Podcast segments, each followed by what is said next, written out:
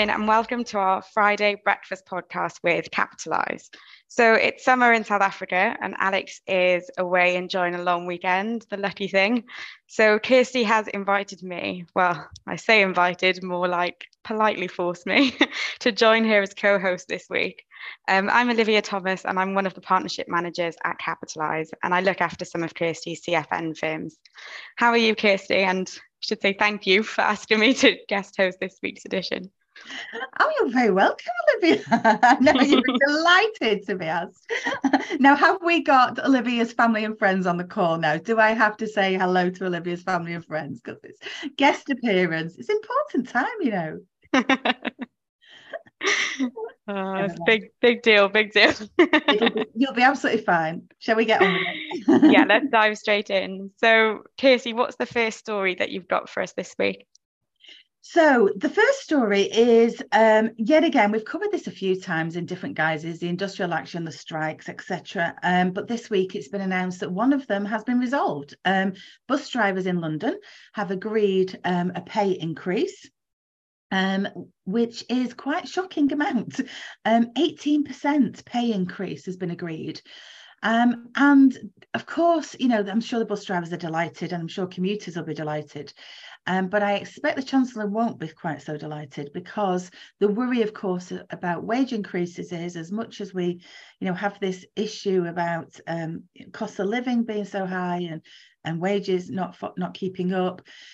The concern with the Treasury is that any wage increases could be inflationary, but there is some difference of opinion about how the Bank of England and the Treasury should be tackling this inflation problem, whilst we also have this flatlining economy. And it is is it different to previous downturn downturns i should say should we be using different tools this time. And um, of course the biggest problem that we we have in this country at the moment i think is low productivity. Um, and a lot of different situations have contributed to that over over 20 years so should this be something that we're focusing on more? I don't know. Um, I mean, we've, we've got um, an interview coming up with an economist. I'm going to be asking him some of these questions. Um, and it's not Paul for once. We've actually got a professor of economics and, and uh, industrial strategy to come in and talk to us. So I'm really looking forward to that. Uh, so that will be on a future podcast. But I mean, Liz, I'm not going to ask uh, Liv. I'm not going to ask you your esteemed viewpoint on economics, which I'm sure you have. But how have these strikes impacted you? They just seem to be rattling on and on. Did start to panic then, Kirsty. but yeah, I think like everyone, I've definitely felt the impact of the strikes. You know, traveling into the centre of London for work, and I think you know at Capitalise because we have a hybrid working model. As a team, we try and come into the office three days a week and all work together and you know pick each other's ideas. So definitely felt the impact where we couldn't come together on those days. Um, but I think luckily, you know, with different methods of transport, there was always some way I managed to get in. You know, I wasn't relying on one train. But then, you know, when I tried to pop back and forth home to Wales, like I like to do quite frequently, um, yeah, the strikes definitely impacted my flexibility there to be able to just pop back as and when I needed to.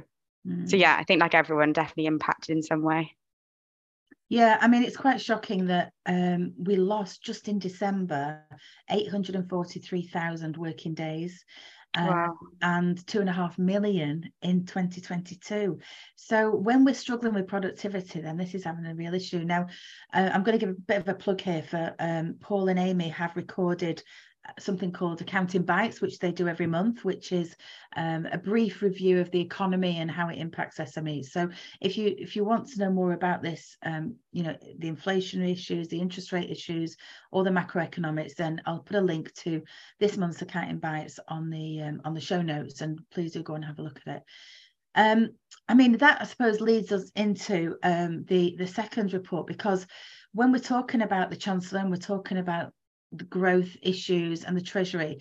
I found this report, which I'll share from the National Enterprise Network, has come out uh, on the importance of EMS businesses. So I think, you know, the budget is coming up. It's less than a month away now. I think all the campaigning groups are reaching fever pitch to try and get the attention of the Chancellor for their own policies and things that they want to, to do for their audience. And I really do like the National Enterprise Network. Um, they are working specifically with EMS businesses, which is not the same as SME. So let me explain. E stands for entrepreneurs, M stands for micro, and S for small.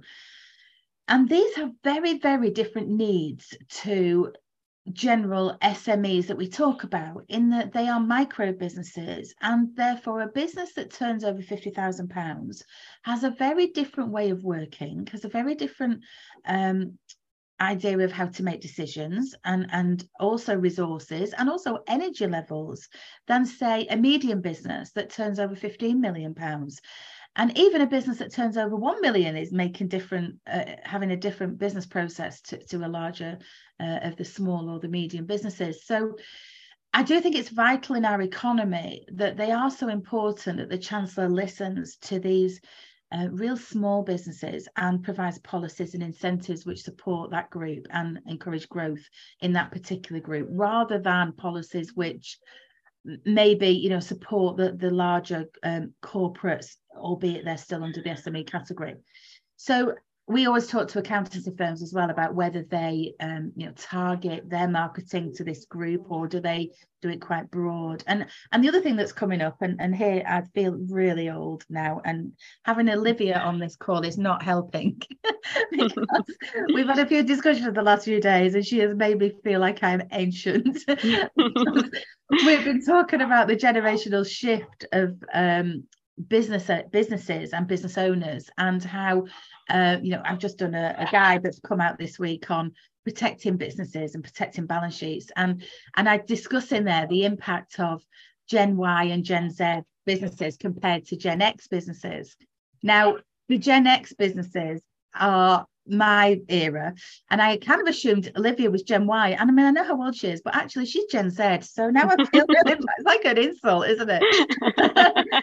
Change is inevitable um, so are we you know scared of it or do we embrace it? Because there's definitely difference in culture I think between the dis- different generations and as I said Liv is the Gen Z generation uh, digital native generation um, so do you think you roll with change or do you kind of embrace it? Do you even notice it it's a good question. I think, and I'm not going to lie, I think change can be uncomfortable for anyone, regardless of generation, but definitely in my generation and how we've been brought up surrounded by technology, um, you can definitely see how it's disrupting every industry.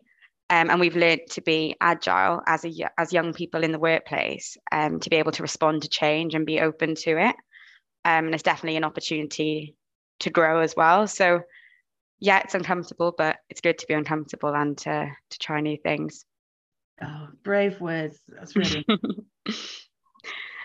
fab. And what's your final story for us this week, Kirsty?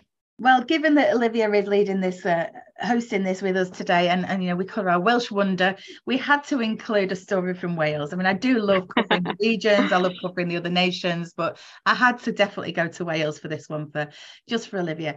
Um, and it's really exciting actually. In fact, there's been a couple of really good regional um, success stories coming out this week. I could have covered a few of them, but this one is about a new virtual production hub in Cardiff. So it took me a little while to read through this and understand exactly what it was. Here we go again at my age.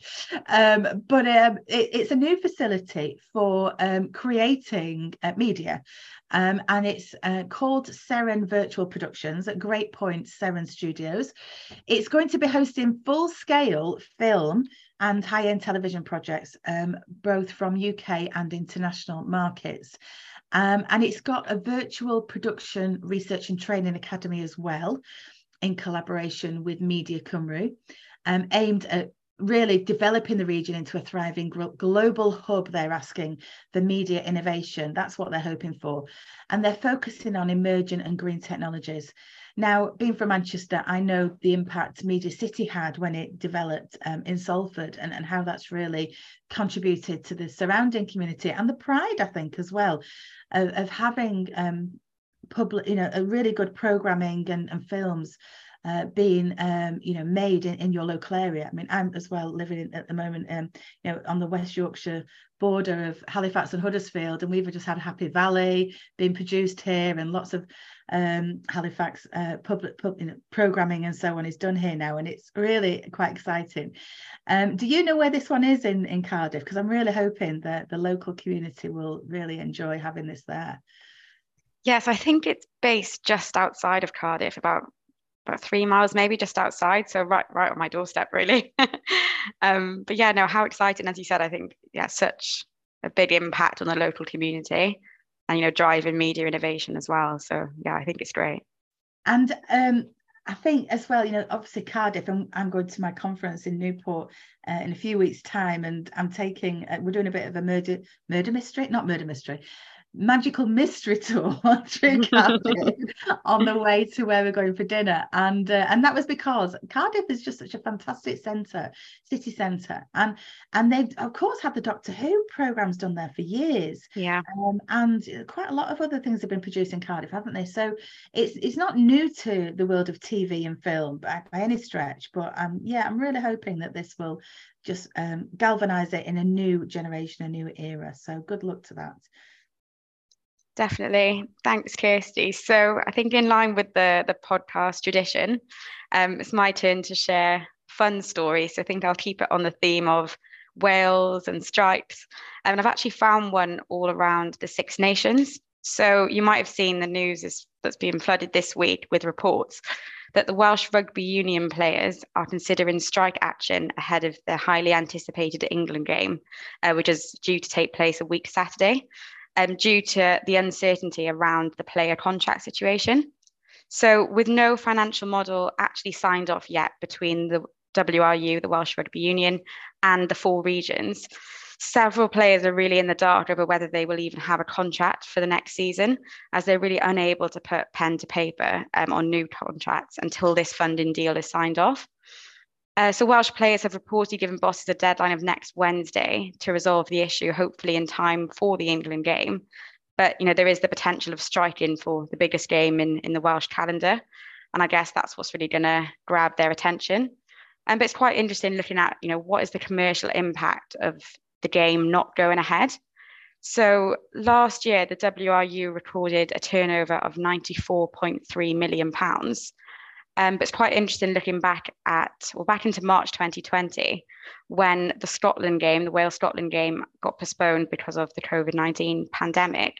The WRU revealed that they actually lost around 8.1 million in losing that fixture.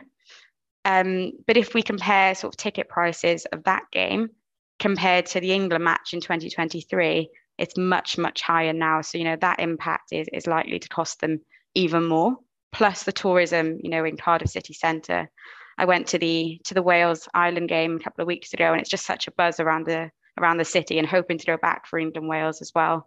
So I think you know it really will be interesting to see how all of this unfolds and whether the, you know the game will end up going ahead. So fingers crossed it all gets sorted ahead of that. I think you know sport as part of our economy is just growing and growing, isn't it? And and yeah. um, obviously football always gets the headlines. That's massive. Um, uh, and the impact of different you know situations going on with different football clubs but yeah it's it's interesting it's going into the rugby world as well now and uh, i had to laugh earlier we were wondering whether there'd been previous strikes before in in the um, in different um, sporting uh, uh, environments. And Liv said, "Oh, I don't think it's ever happened in rugby before." And I said, "Look, rugby union players didn't even get paid until 1995, so this is why I feel so old." She I having a discussion with someone I worked with. He was a referee in rugby union at the time about that. And yeah, anyway, I'm going to toddle off now and go and find. oh, Leave Liv to wrap up the podcast. Fab. Thank you, Kirsty. So, yeah, here's a reminder that for those new to Capitalise, our vision is to give small businesses and their advisors complete transparency and control over their business finance. So, we really want every small business to be able to identify risks they may face, explore how they stand from a credit perspective, and choose the right funding that fits their business. So don't forget to rate and review the podcast. And of course, subscribe to make sure you get future episodes as they arrive hot off the press. Next Friday, we will also be releasing our latest interview podcast. So tune in next week to that new interview. But also take a moment to explore the backlog of interviews. We've had over 50 great guests, all with fab lessons and tips which are relevant to accountants providing great advice to SMEs. For more about the Future Positive podcast and Capitalise, please check out www.capitalise.com. Thank you so much for listening, and Kirsty and Alex will be back in two weeks for more business stories from across the week. Thank you.